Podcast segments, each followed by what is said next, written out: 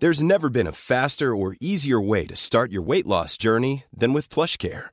PlushCare accepts most insurance plans and gives you online access to board-certified physicians who can prescribe FDA-approved weight loss medications like Wigovi and Zepbound for those who qualify. Take charge of your health and speak with a board-certified physician about a weight loss plan that's right for you. Get started today at plushcare.com slash weight loss. That's plushcare.com slash weight loss. plushcare.com slash weight loss. Mother's Day is around the corner. Find the perfect gift for the mom in your life with a stunning piece of jewelry from Blue Nile. From timeless pearls to dazzling gemstones, Blue Nile has something she'll adore. Need it fast? Most items can ship overnight. Plus, enjoy guaranteed free shipping and returns. Don't miss our special Mother's Day deals. Save big on the season's most beautiful trends. For a limited time, get up to 50% off by going to BlueNile.com.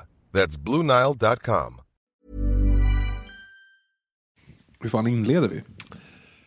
Alltså den vanliga inledningen menar du? Ja, men vi heter ju inte Nörden och Nej, men jag, eller? jag, jag, tänker att vi säger liksom, hej och välkomna till Noipod. Vänta, jag hade en idé om det här. Hej och välkomna till Noipod. Uh, I denna konstellation är jag nörden, Fabian Nordlander. Och jag, ja, det blir bara konstigare. Jag har ingen bra idé. Ska man säga att det står för nörden eller tänker man fuck no? Och så.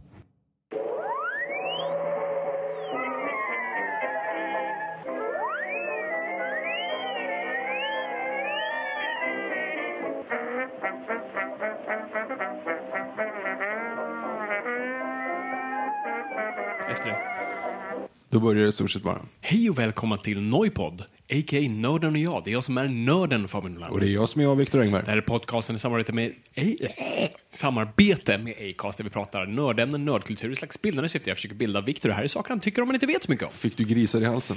Exakt. Jag var Som väldigt, Berit på Allsång på Skansen. det var jag väldigt bra på som yngre. Hostan? Att, ja, Robert Gustafsson hostan. Det var han också. Ja, han, det var var ju, grej. han var ju liksom pionjären i, inom äckligt hostande. Ja, ja, men det var bra. Det var kul. Det var fantastiskt. Sen att alltid slutade skämten i att han just hostade. Ja, ja allihopa. Ja. Att det var liksom en, det var ju en sån här staple av hela Mm. hans rutin. Alltså du kunde kolla på flera olika saker. Alltså du hade liksom Barbaglad eller vad den hette i Glenn Killing och hela den sketchen var bara hosta. ja, ja, gud ja. Äckliga hårbollar. Eh, vilken hårboll hade han i munnen? Åh nej, jag har glömt bort. Eller vilken sväljer han? jag kommer inte ihåg. Mikael Rickfors. Ja, just det. Och jag som älskar reggae säger han då, vilket är jättekonstigt. Ja, jag- För att Vinga för pengarna, inte reggae. Det måste finnas någon form av 90-talshumor där, Ja, absolut, underjämt säkert. någonstans, som Ja, inte jag gud, ja. förstår. Nej, precis. Ja. Nej, men så är det definitivt. Och, och alla som är typ födda 00-talet fattar inte alls vad vi babblar om just Nej, just det. Eh, välkomna allihopa. Tack. Ja, inte till, jag tänkte lyssnarna. Men hej och välkomna tillbaka. Eh, jag vill bara först och främst innan jag glömmer så ska vi tacka så hemskt mycket ni nojpoddare som dök upp på Bamsevisningen. Vi hade folk som åkte genom väg från Åtvidaberg. Ja, det är helt otroligt. Så det var så kul att träffa er alla, eh, sitta och se filmen med er eh, och sen sitta efteråt och prata, vilket var den roligaste upplevelsen. Att bara sitta och, och det var så skönt. Det var bara, det är så kul. Det är nästan som att vara del, ja, man är ju del av en klubb och vara filmintresserad eller intresserad överlag. Man kan bara direkt plocka upp ett samtal. Man känner varandra knappt, men man kan bara plocka upp ett samtal och det var jätteintressant och jättekul. Ja, nu förstår du hur resten av världen har det med fotboll. Ja, du menar att ni också kan, Ja. kan göra så, eller? Jo, jo men det är ju lite Det är så. en anledning att ha, att ha in, flera intressen, tänkte jag säga. Jo, men precis. Och det är lite som, det är en ganska nice grej när du när man sitter någonstans och inte har något att prata om. Uh, det hände, jag var på, på en grej som, som du och din fru hade anordnat och eh, jag satt med några och hade ingenting att säga, men så noterade jag klockan på en person. Aha. Och då började jag, och jag visste exakt vilket det var, för det är en, det är en drömklocka jag har, det är en Rolex Explorer 2. Mm, den där med när Musse Piggs armar är visarna. Nej, inte Okej, det. okej. Det är en annan drömklocka. Fy. Ehm, och eh, då kunde man prata om det. Och eh, när jag var på Guldbaggen så stod jag och pratade med någon också som, eh, så, så, eh, som var liksom betydligt högre upp än jag i liksom, näringskedjan. Var väldigt nervös. Såg han som Mega Speedmaster och kunde, aha, och då kan man hålla igång. Så det är, där är en kul grej just att man kan nästan, det, det är som ett märke på en person. Det är liksom ett inbränt märke. Okej, okay, Okej, men han har den där klockan han kanske inte är nörd, men han har i alla fall något intresse. Ett, man har gjort ett aktivt val genom ägaren och då kan man plocka upp en diskussion om det i alla fall. Det är ju lite på samma tema som vi ska prata om idag. Ja, jo men faktiskt. Alltså, inte riktigt produktplacering, men alltså själva promotion. Precis. Eh, vi kommer faktiskt prata produktplacering nästa vecka. Och, eh, nej, men vi, vi ville prata liksom, marknadsföring inom film, vilket låter jättetråkigt. Men alltså, just, Vadå jättetråkigt? Ja, då- har fan byggt mark- fyra år av min utbildning för marknadsföring. Jag vet, det, det är jätteintressant, jag håller med. Men just här, om man bara säger, vi ska prata om marknadsföring så, alltså folk stänger av. Ehm, och det, det är därför vi ska försöka göra det intressant. För det är en intressant period just nu. Och vi har ju pratat lite om så liknande saker tidigare. Vi har pratat om trailers bland annat, så ni kan lyssna på det avsnittet. Det tror jag typ är exakt ett år gammalt. Oj. För jag tror vi pratar om det i och med Super Bowl. Ja. Eh, och det har varit Super Bowl nu, det var därför vi tänkte på. Och Sundance samtidigt, eh, vilket är två fenomen inom film som är väldigt stor och som bygger 100% på promotion. Du har ju då Super Bowl som för filmfans är som Super Bowl för filmfans. Alltså det, det, man, man sitter och väntar på Twitter eller på YouTube och kollar vilka nya trailers som dyker upp. Och inte bara för film, det är också kul att se produkter. Och ibland så korsar de. Och det, och det var extra kul att se eller i år var det inte så här, det var inte supermycket man kunde förvänta sig och så här, väntade på. Det var ju, ja, du, Marvel hade ju Endgame och... inte sett den. eh, det var helt okej. Det var jättekort, det visade inte så mycket. Eh, och sen hade du ju Captain Marvel och sånt. Men det var inte supermycket annars. Men, men, men en kul grej som jag tyckte ändå var intressant där var eh, Bud Light. Som är så här, också bara en pelare inom reklam och marknadsföring och oftast visar sin närvaro på Super Bowl. Och också en sån här klassisk bara marknadsförare av sin produkt. Har alltid haft roliga, intressanta kampanjer där de bara kan här, kasta ut, för de är så pass stora så de kan vara intressanta. Men nu var det sånt coolt paradigmskifte på ett sätt. För att, så, så trailern är, för ni som inte har sett den här, eh, det är så här, så klassisk amerikansk reklam på så vis att det är medeltidssceneri. Det är medeltidsfolk, det är en kung som sitter där och det, och det är en sån här, vad kallar man det? Duell. Turnerspel. Turnerspel. Eh, med riddare då som ska springa på häst med lansar mot varandra. Och då finns den här karaktären Bud Knight. Ja, Det, det, det är bra. det är bra. Alltså det är en riddare som, A for effort till den som som, heter som Bud Knight som den. har då de, den blå rustningen så han ser ut liksom, han, han är en gående logga i stort sett. Och vi ser att han ska duellera då mot en annan ryttare vi inte ser. Och eh, de höjer sina lansar och så kutar de mot varandra med hästar och så mot, och alla i publiken sitter med Bud Light såklart, för det är medeltiden. Eh, och det är wink wink fun och det är sånt där som man gjorde reklam på redan på 90-talet. Och de springer mot varandra och mot allas förväntan så blir Bud Knight krossad av den andra riddaren som vi inte har sett än. Men efter att han då ligger på marken, Bud Knight, och tittar upp så ser vi vem den andra riddaren är och det är The Mountain. från Game of Thrones. Och helt plötsligt kommer en drake från ingenstans och Alltså, The. Mountain cross trycker ju in Bud Lights ögon Ja, också. Så alla fast, typ- fast off screen. Man ser Ja, bara precis. ah gud! Ja, precis. Någon börjar gråta, vet. Det, blir helt plötsligt ganska grovt. Och så kommer en drake och bränner upp allt. Och det blir helt plötsligt ganska liksom, vuxet. Eh, och då ser man att det är en cross-promotion mellan Bud Light och Game of Thrones. Vilket var en så snygg grej tyckte jag, i och med... Det, är, alltså, det är ett märke som inser att jag vet inte hur man ska formulera det, men det, förut var det ju mer att liksom, märken antingen slogs för eller att filmer ville ha märken i sina filmer för det skulle bli cross-promotion och det, och det, det gav pengar. Men nu är det mer och mer att märken inser hur, hur, hur små de är i jämförelse med de här stora institutionerna som Marvel, alltså stora universums och sånt där. Och att Bud Light har i stort sett så här, vi är villiga att så här, förnedra oss själva bara för att vara länkade med För ni är större. Precis. Du har ju inte liksom Daenerys eh, hälla ner en hel Bud Light liksom, så- och le framför kameran som man hade kunnat tänka sig, som reklam gjordes förut. Så här, nej, vi är villiga att bli krossade av The Ja, Mountain. vi vill upp, vi vill ha precis, vi vill ha ögonen intryckta och sen uppeldade. Vilket jag tycker var så fascinerande grej att se. Bara så här, shit, vad, så här, man ser vilken värld vi har liksom kommit in i på ett sätt, vilket är väldigt coolt. Att de här stora ins- medieinstitutionerna nu är större än allt annat. Och det är en ball grej. Och, och det, det här är ju så nära Bud Light vet att de kan komma, för du kan ju aldrig smyga in en Bud Light i Game of Thrones-avsnitt. Nej, det är svårt. Så, så det var en cool grej. Och sen är det kul också att följa Sundance. Och Sundance, för de som inte vet, men det är ju kanske den största... En, första låten på Kents tredje skiva, va? vet inte. Ja, just det, Sundance, heter Sundance Kid. Ja, precis. Och det är det det kommer från. Det Robert Redford som eh, skapar den här festivalen. Eh, för han vill liksom föra fram independent-röster och så han döper ju det då efter Sundance Kid. Och, sådär. Eh, och det har alltid varit fascinerande att följa Sundance, för där handlar det också om vilken film som skriker högst. Det är, det är hundratals filmer som kommer dit. Det är, alltså att bara få vara där är, är du lyckligt lottad, men du behöver inte ens vara en film på festivalen för att eh, promota, utan du, är i, du har ett forum, så folk bara, även som inte har sina filmer, försöker promota sina filmer och sälja sina filmer. Det är som kan, men, men ändå lite, liksom, du har lite större mikrofon, i alla fall inom USA, kan ju lite mer europeiskt och konstnärligt på så vis. Så det har varit kul att bara följa, så här, vad får mest uppmärksamhet här? Och här var det väl, som jag uppfattade det, kanske har varit något större, men här var det den här Ted Bundy-filmen med Zac Efron.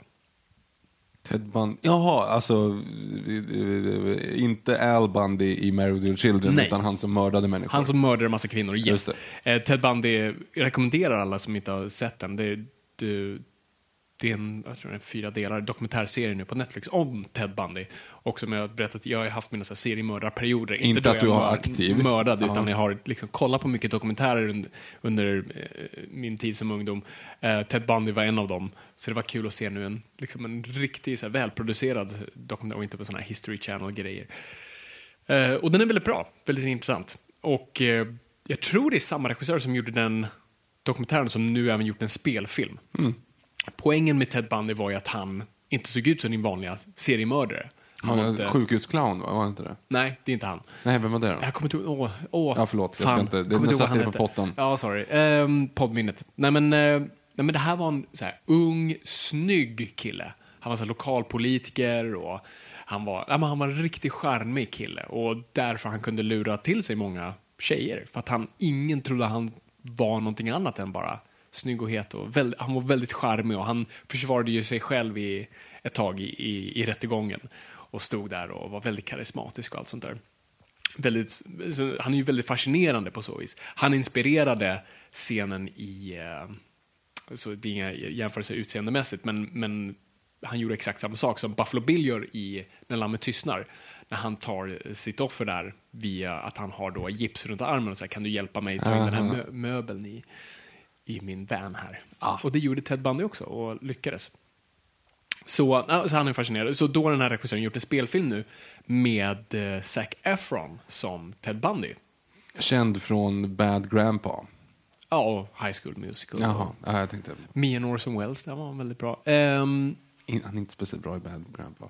nej, nej, det har jag förstått. Men, ehm, nej, men så det var mycket kontroverser kring det på grund av att det är en briljant casting. Alltså, Zac Efron är inte särskilt lik Ted Bundy, men du vill hitta den så här, snyggaste, karismatiska personen du kan liksom hitta. Och då valde de Zac Efron. Vilket är ganska briljant, men då har det blivit kontroversen kring så här, vi förskönar det här monstret och kollar man på trailern så är den väldigt mycket liksom hans charm. Och då så här, har ju folk varit väldigt, väldigt upprörda. Liksom. Tänk på alla de här kvinnorna som satte sitt liv för den här, det här monstret och ni målar honom så charmig och allt sånt där. Nu är det bara en trailer, men det är ju det kontroversen är. Och så jag tror säkert att filmbolaget som, ja det är Netflix faktiskt nu som köpte filmen. Eh, men de som producenterna satt säkert och bara så här, yes! Om en stryker sina händer ihop. Yes. Ehm, för att det är bra det är bra promotion. Det är lite skandalöst, men det är inte, inte Liam Neeson skandalöst. Vad gjorde han? Jag har inte hängt med. Och jag har inte läst på tillräckligt, så jag, jag ska inte... Och hej jag, bara, framtiden. jag bara såg att det var liksom så här, Liam Neeson i blåsväder. Ja, precis. Nej, men, Försöker dölja sitt förflutna eller något sånt och här där. kan, vi- här kan vi kalla det, och så, för att hålla oss till liksom marknadsföring och promotion, han promotar en film just nu. Mm. Så i en intervju eh, så berättar han om, och jag vet inte vad frågan exakt var, eh, men han förklarar en situation i, i, i yngre dagar då en eh, kvinnlig vän till honom blev våldtagen. Mhm. Och, han, och det är i stort sett liksom I'm gonna find you and I will kill you. Det är typ den situationen. Men han frågar henne liksom, vilken färg? Okej, och sen går han och liksom letar Hur kom man in på det här personer. i promotion Jag vet inte, men det kan ju vara så här, du har ju spelat många hämndlystna karaktärer. Har du någonsin velat hämna sig? Yes. och så går han på den här. Ja, så det, det, det blev helt plötsligt väldigt mörkt, ganska rasistiskt och läskigt på väldigt kort tid. Aha, jobbigt. Eh, ja, Men, sen, men han erkänner i den här intervjun också så här, det här var dumt, det här var fel, jag ångrar, du vet sådär. Så det är inte som att han så här, synd att jag inte mördade den här personen. För han lyckades till slut, han hängde utanför barer och bara hoppades på att bli då påhoppad av en person av en viss etnicitet så han kunde mörda någon. Ja. Så det, där gnider inte producenter händer. Där bara, nej! Varför är du tvungen att säga det här nu? Kunde inte sagt det till... Taken 4. Ja, var precis. Vet- Vad hette den när han var... Jag vill säga Wolf, men det heter den inte. The Grey. The Grey. The Grey 2. Ja, exakt. Ja, det hade varit bättre. Nej, så, så där kan man kalla, där är dålig promotion. Eh, Så det, så det är en intressant grej. Och det är också intressant i form av, fan, vi kan, vi kastar oss in i den här diskussionen. Ja, Eller vi, liksom, vi pratar om, för det som också vi har inlett, eller som inletts nu, eller som är igång, är ju Oscar. Jaha. Vi har ju Oscar runt hörnet, Hej framtiden. Och eh, de nominerade ute nu sedan några veckor tillbaka och nu är racet i full gång. Och nu handlar det inte, nu har ju alla sina nomineringar. Ingen kan ju bevisa längre hur bra de faktiskt är, mer liksom vi där. Så nu måste alla sticka ut lite extra, så då handlar det om att mörda the competition. Och då är det ju alltid väldigt vältajmade tidningsartiklar som släpps. Så det är ju, Okej. och det, det är här som är det fula Hollywood-spelet. Ehm, som jag tror många folk inte sett. Nej, så kan det vara. Jo, det är tyvärr så att de ger sig på varandra och försöker hitta smuts på den andra. Så det har varit jättemycket kontroverser redan nu i år. Så du har ju Davis då, vilket är det har varit en kontrovers länge, men som de verkligen nu försökt få ut en extra gång. Det är ju Brian Singer i eh, form av eh, som då Bohemian Rhapsody. Bohemian Rhapsody precis. Men han är väl inte nominerad? Han är, är i sig inte nominerad, nej. utan men, och filmen. Bohemian Rhapsody vill inte ha någonting med honom att göra ändå. Nej, precis, alltså. men det blir ju fortfarande att du smutsar ner Ja. namnet. Och eh, andra måste, som eh, Remy Malek, måste ta avstånd och då hoppas man att han kanske snubblar på sina ord. Vet, så kan man säga, du vet, och då blir akademin nervös och man vill inte ge priset till en film som har massa kontroverser runt sig. Så det är väl det. Du har Green Book som haft x antal grejer. Du hade Viggo Mortensen som sa n-ordet Jaha. i en intervju. Inte till någon, utan han bara sa det. Eh, och, men det, det räckte för att liksom, riva upp massa kontrovers kring att han Okej. ens yttrade. Handlar ordet. inte filmen lite grann om, om rasism också? Jo, det var lite det jag också tyckte, att så här, men han använder ju en kontext där liksom för att, ja, alltså, Ja, det är inte okej, till men det är fortfarande... Okej, ja, ja. ja, så det, det, det har varit en lite, och också manusfattaren till Green Book, har, har, de hittade en massa gamla eh, tweets från honom där han höll med Trump och sånt där, så då har de så försökt kasta det på dem. Och, eh, ja, de har försökt hitta familjen då till individerna som då porträtteras i filmen och så här, vad tycker ni om porträtt? Nej, jag hatar det, de har inte kompenserat. Och du vet, bara det river upp alla de här grejerna. Ja. Du har La La Land, så har, försöker de ju koppla nu... Det för La La Land? Äh, förlåt. Är den- Nästan, nästan samma film. Eh, jag menar, A Star Is Born. Jaha, jag tänkte fan. Tack, jag tror det. A Star Is Born. Med Lady Gaga har de försökt smutsa ner lite nu med hennes kopplingar till R. Kelly. R. Kelly är ju i nyheterna igen.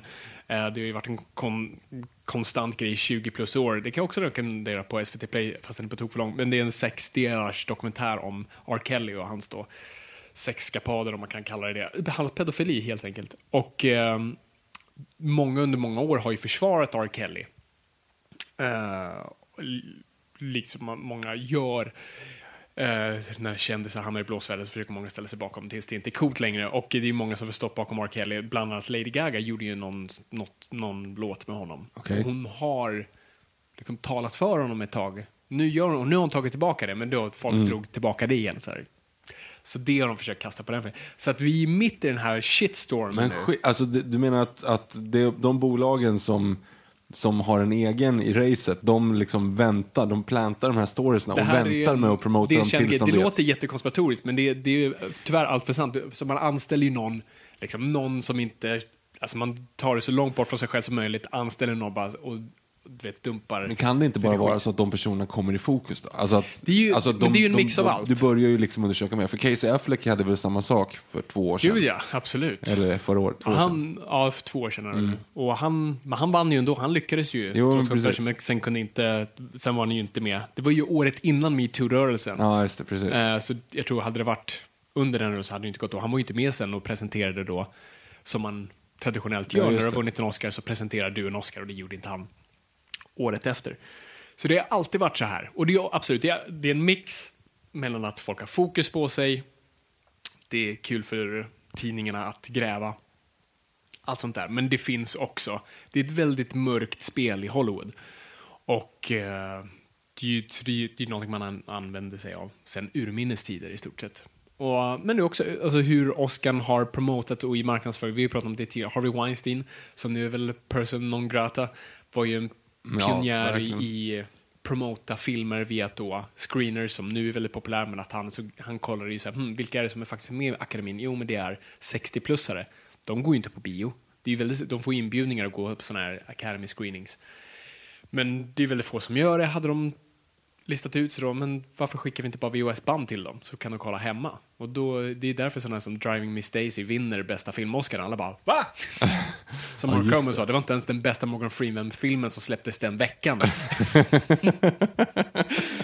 Eh, så, så han var ju liksom Ja. geniet bakom det. Eh, så, det ju, så, så Hollywood har ju en sån fantastisk intressant historia med marknadsföring och hur Mm. man... Ja, men och sen, alltså, vi ska ju komma in på mer aktiv, medveten marknadsföring. Mm. Men jag kommer att tänka på det, det var någon som tweetade också såklart, som det alltid är med alla mina nyhetsflöden egentligen. Det, um, när Solo Story släpptes, eller Mm. Solo Star Wars Story, jag vet inte vad den heter, jag säger alltid Solo Story, men den heter inte det. Den Nej, heter Solo, A Star Wars Story. Ja. Eh, att Childish Gambinos uh, This is America Mm. blev ju så inåt helvete jättestor. Men var det runt då? Var inte det Nej, men det var ju precis, nej, det var väl innan. Det var det som var själva grejen. Donald Glover är ju med i den. Ja, och de blev, fick en, borde, alla tänkte bara så här, vilken jävla dunderskjuts att de Mm. har castat honom som Lando. Det här kommer gå så bra. Ja. Och så gjorde det inte det ändå. Nej, precis. Men jag undrar, kom den låten verkligen? Det känns som den var typ så här all ny. Men nej, den, fan, nej, den kom fan förra Nu året. blir jag osäker för att du säger sådär. Nu- Men, nu jag men jag hade inte ens själv. vetat om att han, ha, att han fanns, att han hade en karriär innan. Innan, alltså jag visste inte eh, att han var rappare innan, Aha, okej. jag, innan Mm. jag såg Childish Gambinos This is America. Mm. Så därför visste jag inte om det. Så jag tror att det är så. Men, jag, men vi googlar inte den här podden, så ta oss inte på orden. Men till exempel, där har du ju en sån grej. Mm. Att du har hundra miljoner människor som ser videon och uppskattar videon och tycker att det är fräckt. Men det smittar inte av sig på att, karakt- att den skådisen är med i en av de största franchisen någonting. För det blir den största Star Wars-floppen. Liksom. Mm, nej, nej, precis. Nej, det är en jätteintressant grej. Och det har ju också lite mer, tror jag, vi vill ju se de vi beundrar, stjärnorna, i ett visst sken. I det skenet som vi gillar dem i. Och de som gillar Childish, Childish Gambino gillar honom i den kontexten av kontroversiell rappare som har väldigt... Eh, jag, jag kan inte hans musik, jag kan inte Den är ens väl inte beskriva ens det. kontroversiell egentligen. Det var Ja, bara, men den var ju ja. kontroversiell. Ja, den var det. Ja. Eh, Så jag vet inte vad, jag, jag har inte lyssnat på hans musik. Men jag, jag gissar väl att han är i, inom den ramen i alla fall av musik. Och det är det de, de av hans fans vill se honom i. Kanske inte lika mycket som Lando i en Star. Wars barnfilm. ja, nej, förvisso. Så det är också intressant i en modern tid då vi gillar fack betydligt mer. Förut var det med, den här personen är stor i alla kontexter. Det spelar ingen roll. Vi kan sätta, vi, vi sätter Nej, men inte folk i du- fack Du lika ser att det börjar vända med seven pounds. När du, när du, inte kan, du kan inte bara sätta Will Smith på omslaget längre, utan du Nej, måste det, faktiskt ha och där är ju film. bra, och det har vi ju pratat om förut, men just det här Will Smith hoppar över till YouTube. Mm. Och där blir det någonstans fel. Som jag, jag har inte kollat på hans YouTube-kanal, jag, jag vet ingenting om det. Men Du som sitter jag, och killgissar två gånger i rad här nu. Ja, precis, men, men vad jag hör från andra, så har jag han på något vis, varför folk är lite bittra på det där är ju för att han gör ju fel inom YouTubandet. Och det har de ju jämfört med Jack Black som också startar en YouTube-kanal och han gör helt rätt.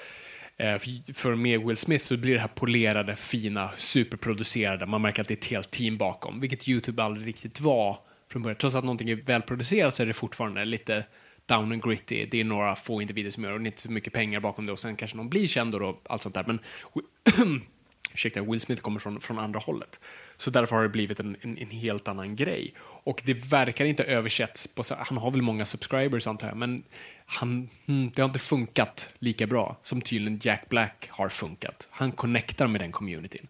Vilket Will Smith inte gör. Han tar bara med sig sina fans till sig själv. Men det blir ingen sån här cross-pollination av det. Ja. Men jag förstår ju det. Det är jättesmart av Will Smith att göra det. Ännu en gång för, att för han fattar ju att han har ju sett sina filmer den senaste tiden och kanske inte gått jättebra och vi har pratat om eh, filmstjärnans död. Star is dead. Ja, och han förstår väl det också. Så att så här, jag måste gå över dit kidsen är. Och det, är där. det är jättesmart, men det kanske var... Så vi får ju se. Han är ju fortfarande rätt ny på det, men det var ju det här stora skandalen kring Youtube släppte ju, släpper ju varje år den här, eh, vad ska man säga? Oscarsgalan. Ja, men deras här, de gör en sån best of-video där de gör en egenproducerad eh, video som sammanfattar det gångna året. Alltid, och deras, det är som en stor cameo-cirkus där en massa YouTubers hoppar, hoppar in och ut, ut i, i något löst narrativ. Och eh, det blir som en stor musikvideo i stort sett. Där man spelar upp musik från året, där de här YouTubersarna har varit här, åh vad kul att se den här, åh gud, jag ser de här två tillsammans här, wow. Allt sånt där. Ehm, och det här året så släppte, eller det som då skulle hylla 2018 släppte YouTube en video som blev den mest dislikade videon i YouTubes historia. Oj. Alltså YouTubes egna video blev YouTubes mest hatade video någonsin. Och den inledde ju då med Will Smith till exempel. Och det var många var just arga över var att den, de, YouTube var mer intresserade av just det här glammiga, nya Will Smithiga, välproducerade, de här stjärnorna som kommer utifrån istället för de här som är i communityn, alltså som Pewdiepie och sådana där, syntes ju inte till. Och det var folk jättearga över. Så det, det är intressant just det här, vi gillar våra boxar än en gång, tillbaka till det. Förr kunde någon sån som Barbara Streisand tror jag var liksom, sångaren som släpper popalbum, men också vara den här seriösa Oscarsgodisen. Och det är, väl det, det är ju det man försöker lite med kanske sådana som Lady Gaga. Ja, ja, nej, eh, jag tänker Elvis, men han var, hade ju alltid samma roll oavsett om han var båtförare eller racingförare. men det var ju samma story alltihop. Precis. Eh, men, där, men där är det ju faktiskt där var han i sitt fack. ja, jo, förvisso, för han sjöng För hade alltid. han varit, jag vet inte, det hade kanske funkat om han hade varit liksom en down and dirty. Det finns ju en, en, en, eh, en tv-film Mm. med Elvis. Som jag har för mig, i mitt huvud nu så är det han som du tycker ska spela Batman fast inte han, utan han som ser ut som han ska spela Batman fast inte han, utan han som Va? Gud i havet. Åh, nu har jag tappat ordet helt. Det är, Moses? Eh, nej, eh, Moses var en man som levde i början av Bibeln. Men okej, skitsamma. Det var i alla fall han som är T-1000, eh, eh, T-101, nej vad fan heter det? Den Liquid Metal. Ja, precis. Ja. Alltså, eh, Pa- Patrick. Neil Patrick Nej, Harris heter och han inte Patrick. Wilson. Han heter hmm, Patrick. Han heter väl Robert, Patrick. Smurf. Fan, Fabian. Tack. Robert Patrick spelar Elvis pappa i alla fall. Och eh, Elvis spelas av, ja, Vänta, googla. va? Vänta Ja. nu. Du pratar Johnny Cash nu. Nej, Va? Han, spelar, han spelar Elvis pappa också. Och Johnny Cash pappa. Ja. Shit, vilket... Men en tv-film. Okej. Ehm, Är det den med Nu kanske jag eh, kommer- han från... Alltså, gud, jag inte kan, det här är sån dålig ja, podcast. men han ser typ ut som han som du tycker ska spela Batman. Jaha, nej, men du menar han som är med i Matchpoint. Exakt, han menar jag. fan heter han? Han är Elvis Fan, vem ser han ut som ska spela Batman? Han som är med i eh, eh, American Beauty. De- som de som filmar, lika pla- som alls. filmar påsen. Jo, det är de. Jo, det är de. Okej, han är med i Matchpoint i alla fall. Han som är med i Matchpoint spelar Elvis. Och i den filmen så, det, det är där jag har referensen till Mm. den här, helt okej film i övrigt, eller en tv-film, skitsamma. Då i alla fall, då, att han får möjlighet att vara med i någon sån här, ja men om det typ Borta med vinden eller något sånt Mm. där, det är inte den, men det är något sånt här, ja men du, vi vill tacka nej till den för att du hinner göra fyra såna här filmer istället för det. Och när Elvis kommer och säger det, men vad fan, jag hade ju chansen, jag hade ju varit Oscars-nominerad. Ja, ja, men du hade bara gjort en film det året. Om du gjort, nu har du gjort fyra. Liksom. Och då att han själv insåg att han tyckte att filmerna sög, att det var bara liksom, olika samma. Men promotion, där har du ju tvärtom. För Elvis, han gjorde ju, de gjorde en låt. Och sen så tänkte jag, oh shit, vi måste göra en film om det här. Ja, det. Så Jailhouse Rock gjordes ju efter att Jailhouse Rock Ja, gjordes, låten gjordes, så att säga. Här är också en kul liten koppling som går full circle. Det är eh, den Star is Born innan den här Star is Born, har gjort flera Barbra remake Streisand. där med Barbara Streisand, skulle haft Elvis i sig. Ah. Det skulle varit den gamla gångna stjärnan som Oh, tar upp. Det hade varit ascoolt och då var så nära. Och jag kommer inte ihåg vad det var som fick det att spricka, men det var något som... Han dog väl? Även, det kan ha varit det. Nej, jag kommer inte ihåg vad det var. ju, nu vill jag säga att någon annan, det, var, det finns ju typ fem Stars Born. Det finns väl hur många som ja, helst. det är liksom från, från typ 30, ja, precis. 20-30-talet börjar Jag har inte sett de andra. Ehm, jo, men i på deras promotion, på tal om låtar. Ja. Eh, vi kollade ju här lite grann innan. Eh, kommer du ihåg Anna Johnsons låt ehm, We Are? Som promotade... Ja, du eh, ja, precis. Du som promotade, sta- som, som promotade Spiderman 2. Spiderman 2, ja. Då tänkte man så här, fy fan vad coolt det är att en, att en svensk som Ja. gör det här. Liksom. Eh, och förra, samma år dock så kommer ju Princess Diary. Mm. Och då fick A-Teens göra låten till den. Och kom att de, det var som att det var en sån grej. Nu, nu var det visst, Anna Johnson var några år senare. Det var här, var, den här var den första faktiskt. Jag bytte om det. Skitsam, skit i Anna Johnson. A-Teens fick i alla fall göra promotion, promotion-låten till A Princess Diary. Och då var det jättemycket skriverier. Ja, en svensk grupp får göra det. Stor Disney-film. Och... Ja, ja gud, det är väl liksom jättestort. Anne Hathaway, all eyes and teeth, eh, som Mark Kermode säger. Eh, och så googlade på det nu och så bara, fast de gjorde det bara i Europa. Så, här. Eh, eh, så att de hade olika promotion, olika låtar var den officiella låten det. beroende på om det var ja, men Nordamerika, Sydamerika, Asien eller Australien. Det är ju helt weird egentligen. Ja, det är det är ju briljant, men- sense. ja. Men det är ju jätteweird. Tänk så här, och du kan inte gå ut och promota och säga så här, ah, men en svensk grupp fick göra den officiella låten till Princess Diary i Europa.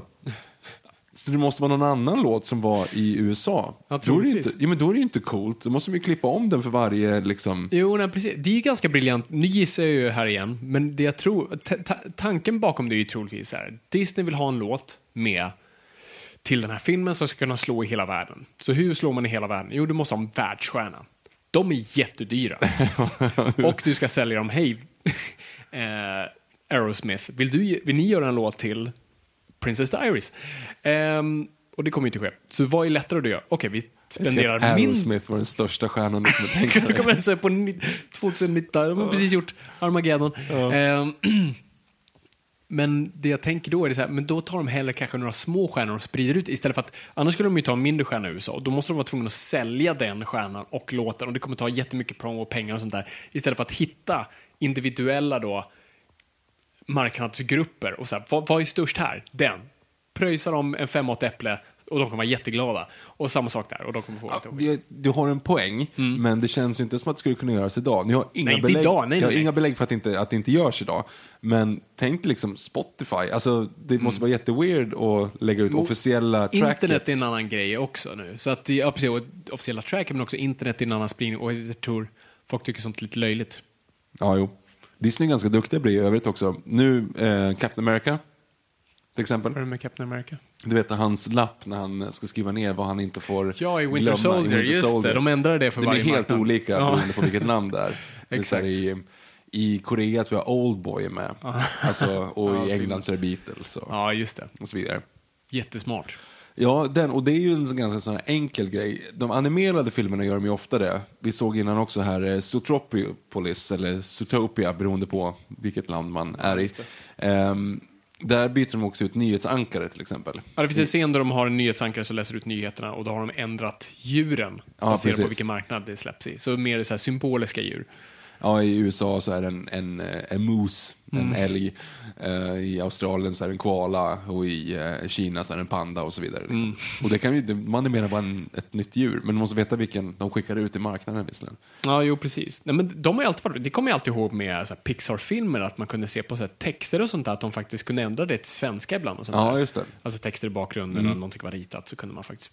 Och det var ju väldigt coolt att de la ner tid på det Ja. för att det skulle slå så internationellt som bara möjligt. Och det är troligt att just med digitalt, alltså 3D, så är det ju bara så här, swap. Alltså det är ju så enkelt till skillnad från 2D. Ja.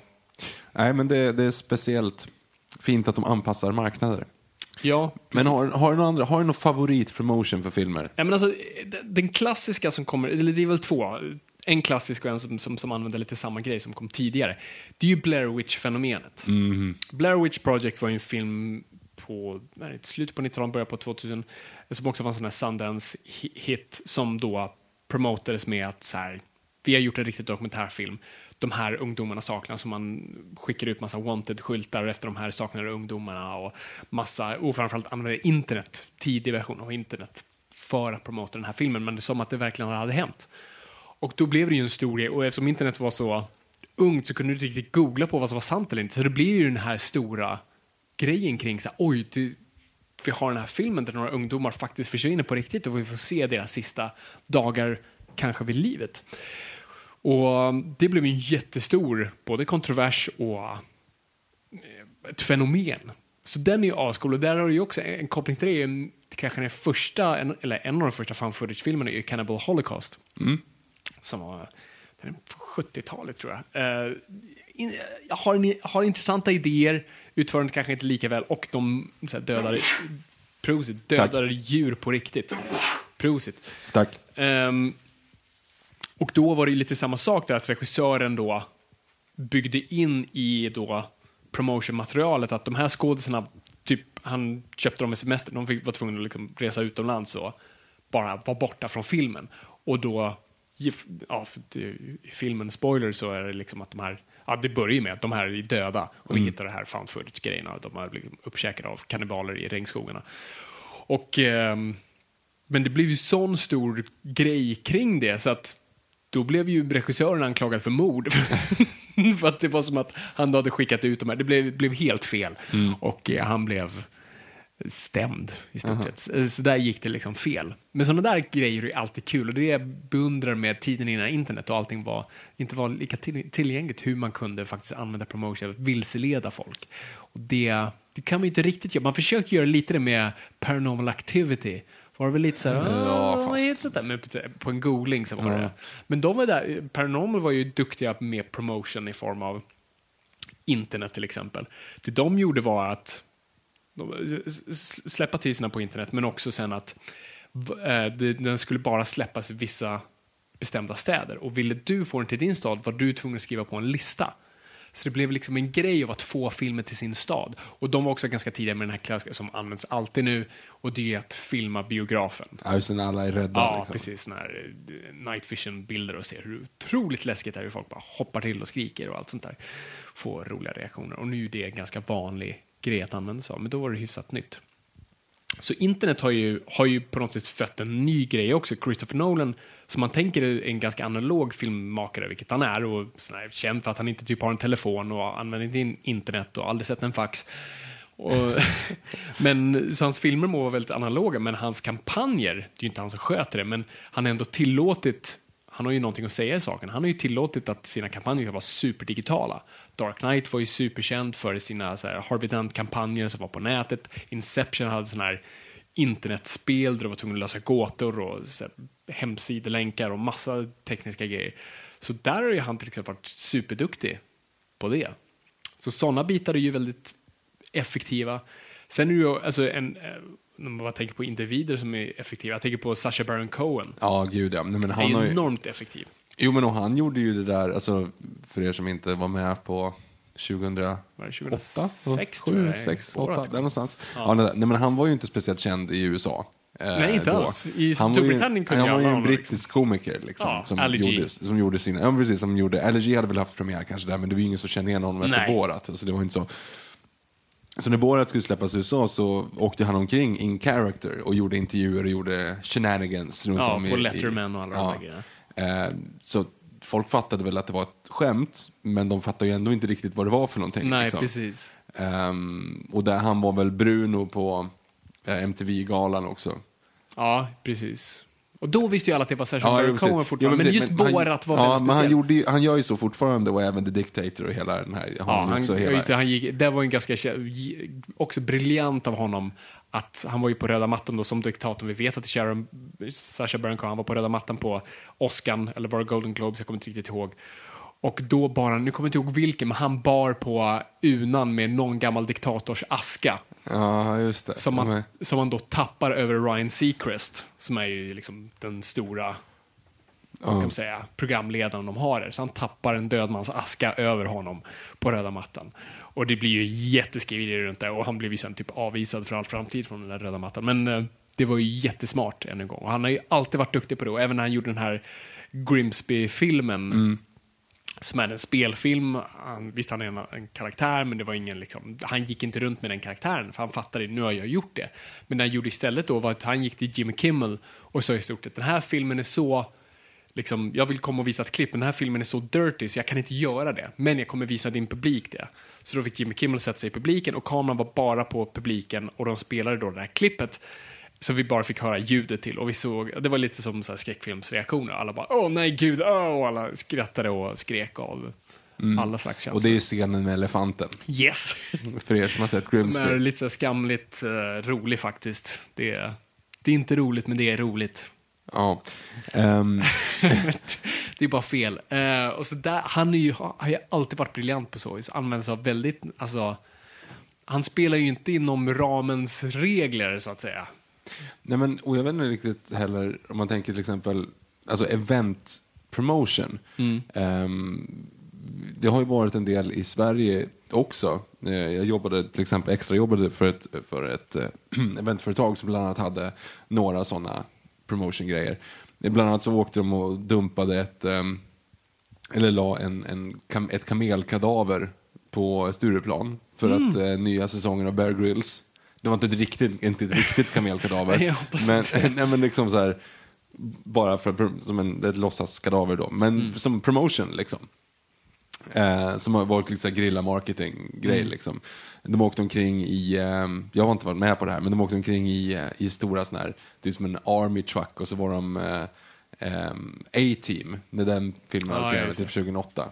Och så, bara, åkte- så i stan så åkte de omkring en A-team-bil med Mm. liksom skådisar uppdressade till the A-team då.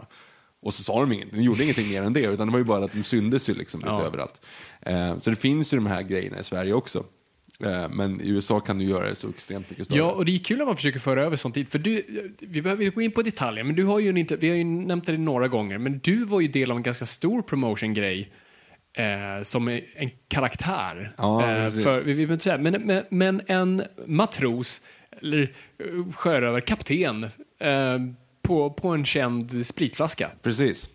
Eh, Som du, du var den rollen. Ja, precis. Jag var du var den den officiella kaptenen i Sverige. Precis, för det ja, här vi var två stycken eh, faktiskt. Ja. Eh, Jag hade eh, Sundsvall och neråt min För berätta lite om det, för det där är ganska kul hur, hur kulturer kraschar lite, hur vissa saker funkar. Det kanske funkade väl, men för där, den officiella amerikanska kaptenen kom ju hit för att ju- träna precis, dig. Precis, det finns ju så officiella, det finns ju en, en känd eh, sån sjörövare eh, som åker omkring på typ men Oscarsgalan och han var på fotbolls-VM i Tyskland till exempel åkte omkring i en stor hummer stripad med det här märket då så sköt ut liksom t-shirtar liksom med, med den där loggan på. Och det var ju otroligt stort. Alltså det var ju liksom, det är ju snorstort. I USA så är ju det en kändis liksom. Ja. Han hade jobbat med det full time Men väldigt det, är länge. liksom, det är spritens Musse Pigg. Ja, Precis, och sen så när vi skulle göra det i Sverige så var det ju mycket, så var det såklart mycket svårare för att vi har mycket strängare alkoholregler vad det är för att göra reklam Ja, just det. Gud, så att det ja. var ju otroligt mycket svårare, så det blev mer som en, en gimmick av, en, av en, att vara skådis. Liksom.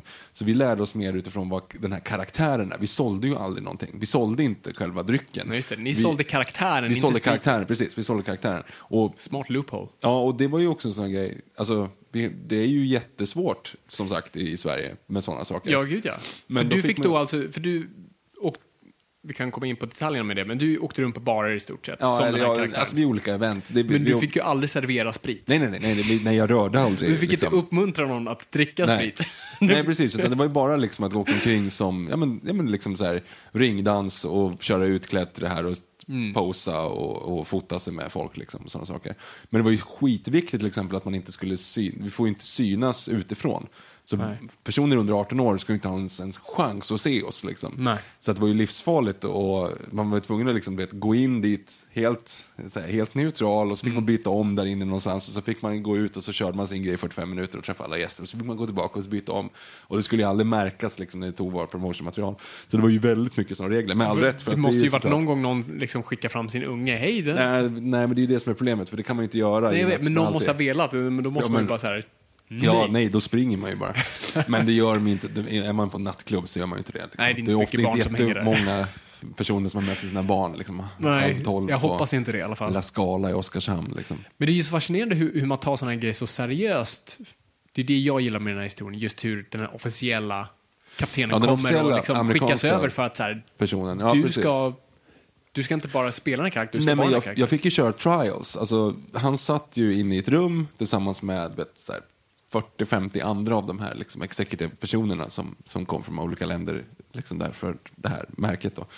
Och sen så var vi typ så sju stycken som körde tryouts. Liksom. Och då sa han bara, och du vet en amerikansk liksom, jätteexcentrisk person som var helt liksom, vet, man blir stressad av att titta på honom. Han är, sån han är gammal så street actor liksom. Ja, Eh, street performer. Och så säger han bara så här, ja men börja du, gå ut och så kom in här och var, och var din karaktär.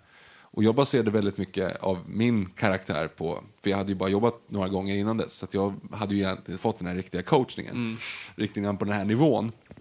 Så jag kom ju in lite grann som Jack Sparrow. Ja, just det. Vilket man tänker man Ja, för att det var ändå är närmst- referensen man har till Ja. sjörövare. Liksom. Och det blev, ju- han liksom avbröt mig efter 45... var som att du spottade men, i hans ansikte. Nej, men, nej, men han, eller 45 sekunder, var ännu kortare. Alltså han avbröt mig 15 sekunder bara.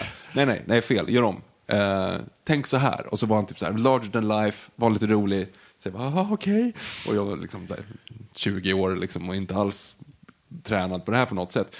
Får gå ut, komma in igen. Och han bara, nej, nej, nej men det är inte bra, gör om. Jaha, okej. Och inför typ 50 pers liksom. Och sen så var det bara total jävla dunder skådespelardrilling i två dagar. Eh, och jag har aldrig varit så nedbruten och uppbyggd. Alltså för det var det som var hela grejen. Hela första dagen gick bara ut på att bryta ner. Vilket är så sjukt, för han pratar väldigt mycket om det här. Och jag har faktiskt dragit några av de här grejerna i podden tidigare. Just hur filmskådespel eh, är numb. Alltså vi har ju pratat om det ganska många gånger. Ja. Varenda lilla rörelse liksom syns på kameran. Och på teatern så måste vi prata högt så att, barn, så att farmor längst bak i raden. Och det här är ju en sån weird kombination. För det här är liksom teater På nära håll. på teater på nära håll fast på speed. Alltså det blir ju så här, du ska höras på ett stimmigt nattklubbsgolv liksom, och sticka ut bland alla andra samtidigt som du ska vara väldigt nära och ha liksom bra idéer. För folk, du kan aldrig släppa karaktär. Ja, just det. För det, exakt, För det var ju ständigt. Det Ja, ja. finns ingen liksom, Nej, nej, katt precis. eller gå bakom scenen. Nej, och det är lite därför jag fortfarande inte riktigt berättar vad det är för någonting. för att det, det liksom, man vill inte förstöra illusionen. Och jag vet inte vad. Så. Men i alla fall, eh, nej, men, och då var det så här, det var jättemånga som bara sa, men vad fan får du betalt för det här då? Liksom. Du vet, som folk är, för folk är ju douchiga liksom. Ja. Och jag bara, vadå betalt? Jag? Nej men jag är hö, namn, namn, namn. Och jag är just född 1628 i Wales. Och när jag var 18, vet, så, här, så jag fortsatte att dra hela den storyn. Så tröttnade folk efter ett tag. Så här, vadå, är du typ 400 år eller? Så här, ja, visst är jag fräsch för min ålder. Liksom. Eh, och så man släppte aldrig karaktär. Ja, och vilket det. gjorde att folk, antingen så tröttnade de eller så tyckte de att det var askul. Ja. Eh, och det var Det jättemånga gick gånger. method helt enkelt. Ja, gud ja. Och de försökte bjuda på sprit liksom, hela tiden. Och det, jag tog, det, Och det får man ju inte. Nej, men det, nej gud, nej, men dessutom körde vi bil. Alltså vi körde ju runt på olika sådana. Så att det var ju så här, nej men då kunde man alltid skylla på att jag har båten parkerad där nere i hamnen. Ja, det. så det var det så här, nej nej nej, men du gud, jag kommer ju köra på grynnor och alltihop. Jag är så dåliga sjökort i det här området liksom. Ehm, så det var helt liksom, alltid hålla karaktär. Och det var en promotion. Men det var ju promotion för ett varumärke och inte för en film. Men, eh, ja, men det är en, en kul uh, anekdot. Alltså just det här med, jag är ju svag för maskot, maskot promotion överlag. Eh, Sån här Times Square-grejer. Ja, nu var, vi var ju i New York nu i november. Mm. ehm, och det är ju lite roligt för det sitter ju så här en varningsskylt där. För det står ju, det står ju typ så här 15 Spidermans på Times Square. Eh, Och liksom Med fanny packs och ja, ja, men precis, ja, precis. Och så här Gustav, katten Gustav och någon är liksom Olof från Frozen och såna här saker. Så står de ju bara där Mm. och vill att folk ska typ krama dem. Men det står ju varningsskyltar typ 50 meter framför. Mm. Bara, krama dem inte om ni inte vill betala dem. Alltså så här, gå inte fram till dem om ni inte vill ha betalt. För att de, är liksom, de förväntar sig att de får betalt om du tittar på dem. Typ, Ja, eller om precis. du fotar dig med dem. Så det är också en väldigt speciell typ av promotion. Det är liksom så här marketing without asking any questions first. Alltså, precis. de går fram och kramar dig. Du tar en bild på det och sen vill de ha pengar. Liksom. Det är en intressant, det finns ju saker som anses vara promotion, betald promotion och lagligt och sådär. Var går gränsen där, tänker jag, i form av, eh, alltså, vad ska man säga, olaga intrång höll jag på att säga. Nej, men alltså, att kille står där tjänar pengar på att vara Spiderman. Han är ju uppenbart inte välsignad av Marvel att Nej, nej, göra nej, det här. nej. Och Var- framförallt när var Olof tog av sig huvudet. Han stod och stod och rökte. Han stod och rökte. För vad, är liksom, vad, vad går gränsen för fair use där undrar jag? För att det finns ju en fair use-grej och det är ju alltid en diskussion, och särskilt i USA, det är ju, det är ju väldigt sån här, det är, det är en ständig diskussion, vad är fair use? Var går den gränsen någonstans? Jo, du får använda av en karaktär så länge du gör en kommentar på den karaktären. Liksom, jag får porträttera till exempel, om, om, alltså, det är därför porn, det har vi pratat om förr, men porn parodies får ju existera. Det får ju heta Avengers så länge det heter Avengers, a porn parody. Och då kan den typ ha Thor och Spiderman så länge du inte har loggorna och sånt där, men det är, det är ju uppenbart Hulken, alltså du vet, och det är uppenbart Spiderman, han har bara inte den exakta loggan. Och där, det går ju under fair use, för att jag använder det och kommentaren i det hela är parody. Så där, alltså får jag använda mig av det. Men i sådana där fall tänker jag, absolut, han står på allmän plats och står och poserar. Det är ingen som, hmm, undrar om det är för... Jag tänker det högt medan Ja, jag... ja, ja. Men, så här, låt mig gissa. Filmreferens. Dallas Buyers Club. Bryce Dallas Howard. Inte hon, utan filmen Dallas Aha. Buyers Club. Där är det, eh, det handlar ju om det är Matthew McConaughey, Matthew McConaughey som spelar en eh, aids-smittad man som vill sälja vad som då var olaglig medicin eh, i USA mot, för då aids. Ehm, och det fick han inte sälja och det var olagligt så han kom på loopholen att jag säljer inte medicinen, jag säljer ett klubbmedlemskap och de som är i klubben får medicin. Så Ja. det var liksom det. Jag undrar om det är lite det där. Så här, de tar inte betalt för att vara Spiderman, de tar en gåva. För fotot, typ. Ja, de typ sånt. tar de, de tar en gåva. för fotot. Precis, det, Ja. Mm. det är bara ett bidrag. Alltså, du, du ger mig ett bidrag för att jag frågar dig om det. Inte för att jag är Spiderman, utan för att jag frågar dig. Alltså, Ja, vet, en sån där grej kan det ju vara. Den är ju hårfin. Och sen kanske alltså. bara Marvel och Disney inte orkar gå omkring på Times Square och bara så här, you've been served. så här, gå igenom, slösa massa pengar på rättegångsfis som inte kommer leda någonstans Nej, ändå. förvisso. Men det, det är alltid en intressant grej med, med fair use. För det var, det var någon incident då någon konstnär använde sig av Barbie-dockor i sin så här, installation. Eller bilder. Det var bilder på Barbie, Barbie-dockor i, typ, så här, i, så här, i köksredskap. Typ i ugnen, i en mixer.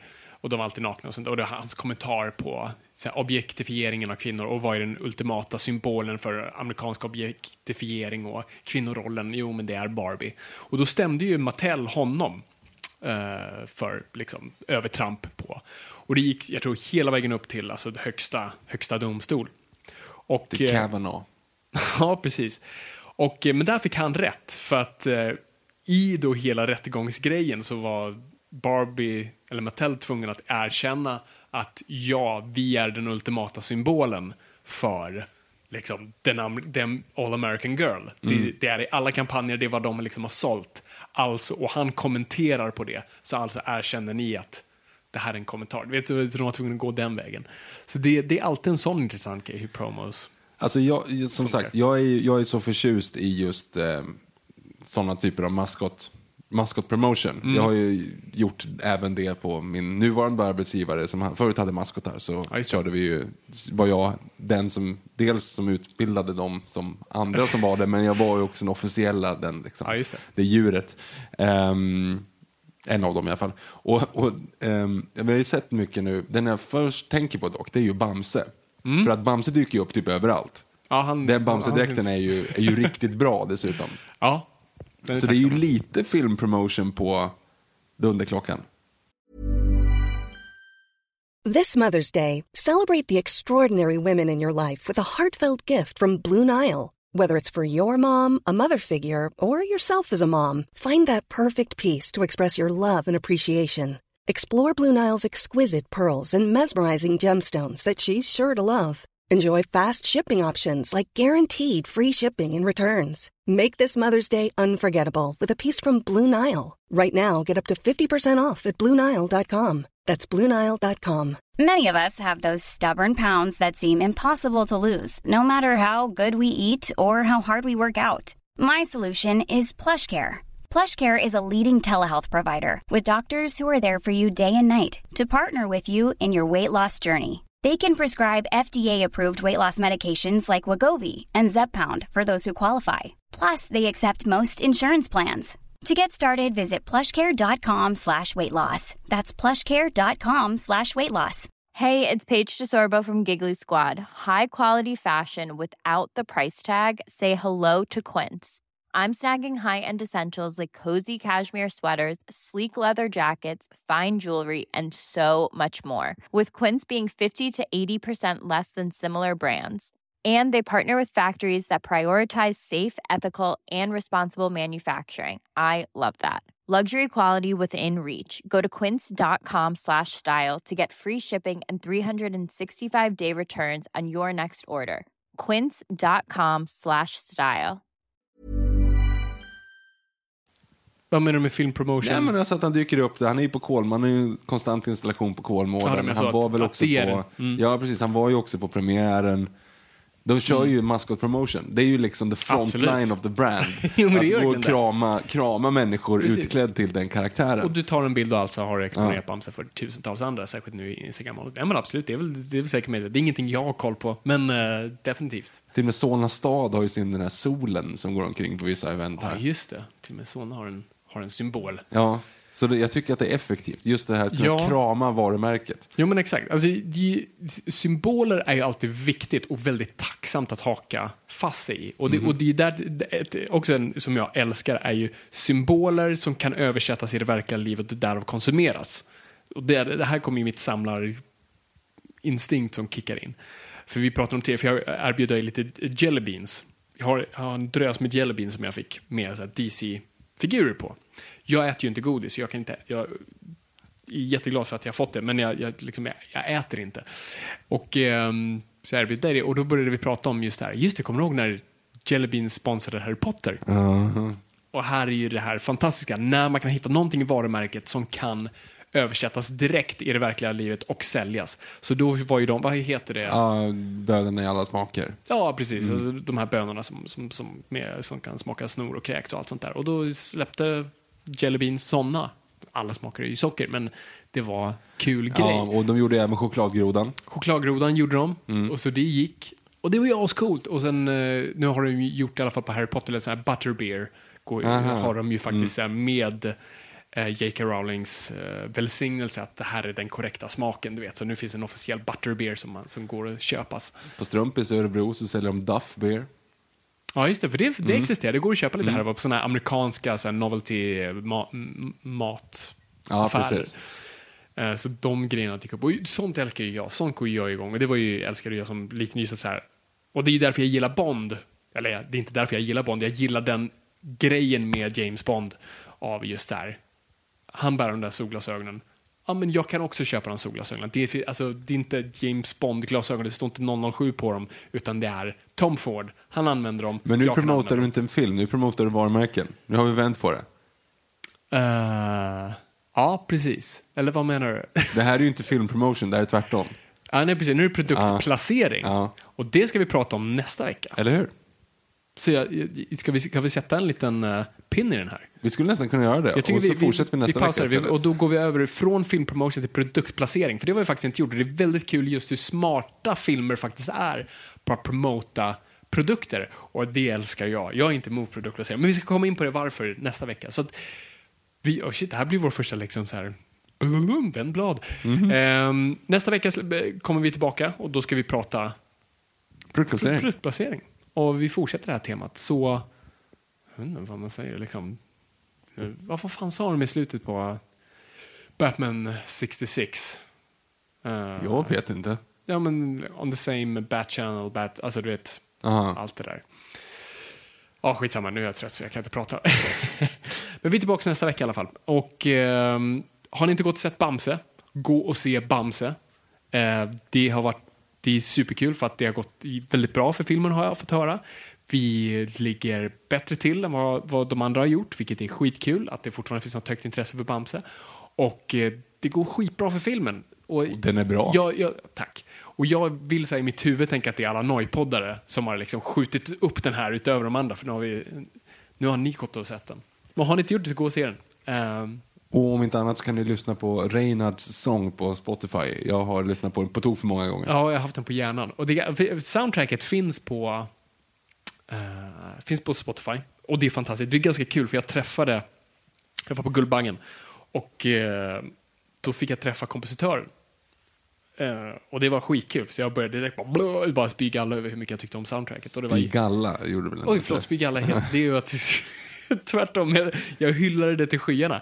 För just det, eftersom det är riktig orkester, det är inte liksom digitalt gjort i en dator, utan det är Jag tänkte på det nu, tre, tredje gången jag såg filmen så Mm. tänkte jag på den, du vet när han, eh, ja jag ska inte spoila för mycket, men när han, när han, läs, när han inte får läsa tidningen, Mm. Ja, så att säga. Eh, och han är osäker på om han verkligen är Bamse. Ja. Att Bamse-temat kommer i, I bara moll. enkelt, ja oh, fy fan vad snyggt. Det är skitsnyggt. Nej, det är det är ju faktiskt Och skitbra. här, dum, dum, dum, dum. Och jag fick den här Skywalker-temat Ja, i, exakt. i den. Han använde det skitbra. Så det var jättekul att få träffa honom och bara så här, ja fy fan vad bra det var, gud vad det Mm. bra och så det var jättekul att och bara så här träffa honom. Mm. Nej, så det var det var himla kul faktiskt. Och eh, nej, det, det är fantastiskt. Och, och ni som har sett den och kommenterat, eh, det är jättekul att höra från er. Så att, stort tack. Nu ska vi spela Dunderklockan-spelet så hörs vi nästa vecka. Det gör vi. Okej allihopa, då, då bommar vi igen det här. Tack så jättemycket för att ni har lyssnat. Det är kul att vara lyssnad, men kom ihåg att folk, ingenting är för nördigt.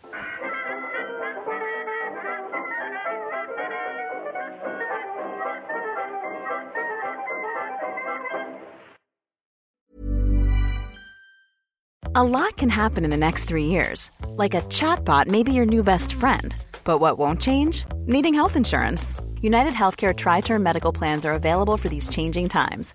Underwritten by Golden Rule Insurance Company, they offer budget friendly, flexible coverage for people who are in between jobs or missed open enrollment. The plans last nearly three years in some states, with access to a nationwide network of doctors and hospitals. So, for whatever tomorrow brings, United Healthcare Tri Term Medical Plans may be for you. Learn more at uh1.com. Planning for your next trip? Elevate your travel style with Quince. Quince has all the jet setting essentials you'll want for your next getaway, like European linen, premium luggage options, buttery soft Italian leather bags, and so much more. And is all priced at 50 to 80% less than similar brands. Plus, Quince only works with factories that use safe and ethical manufacturing practices. Pack your bags with high-quality essentials you'll be wearing for vacations to come with Quince. Go to quince.com slash pack for free shipping and 365-day returns.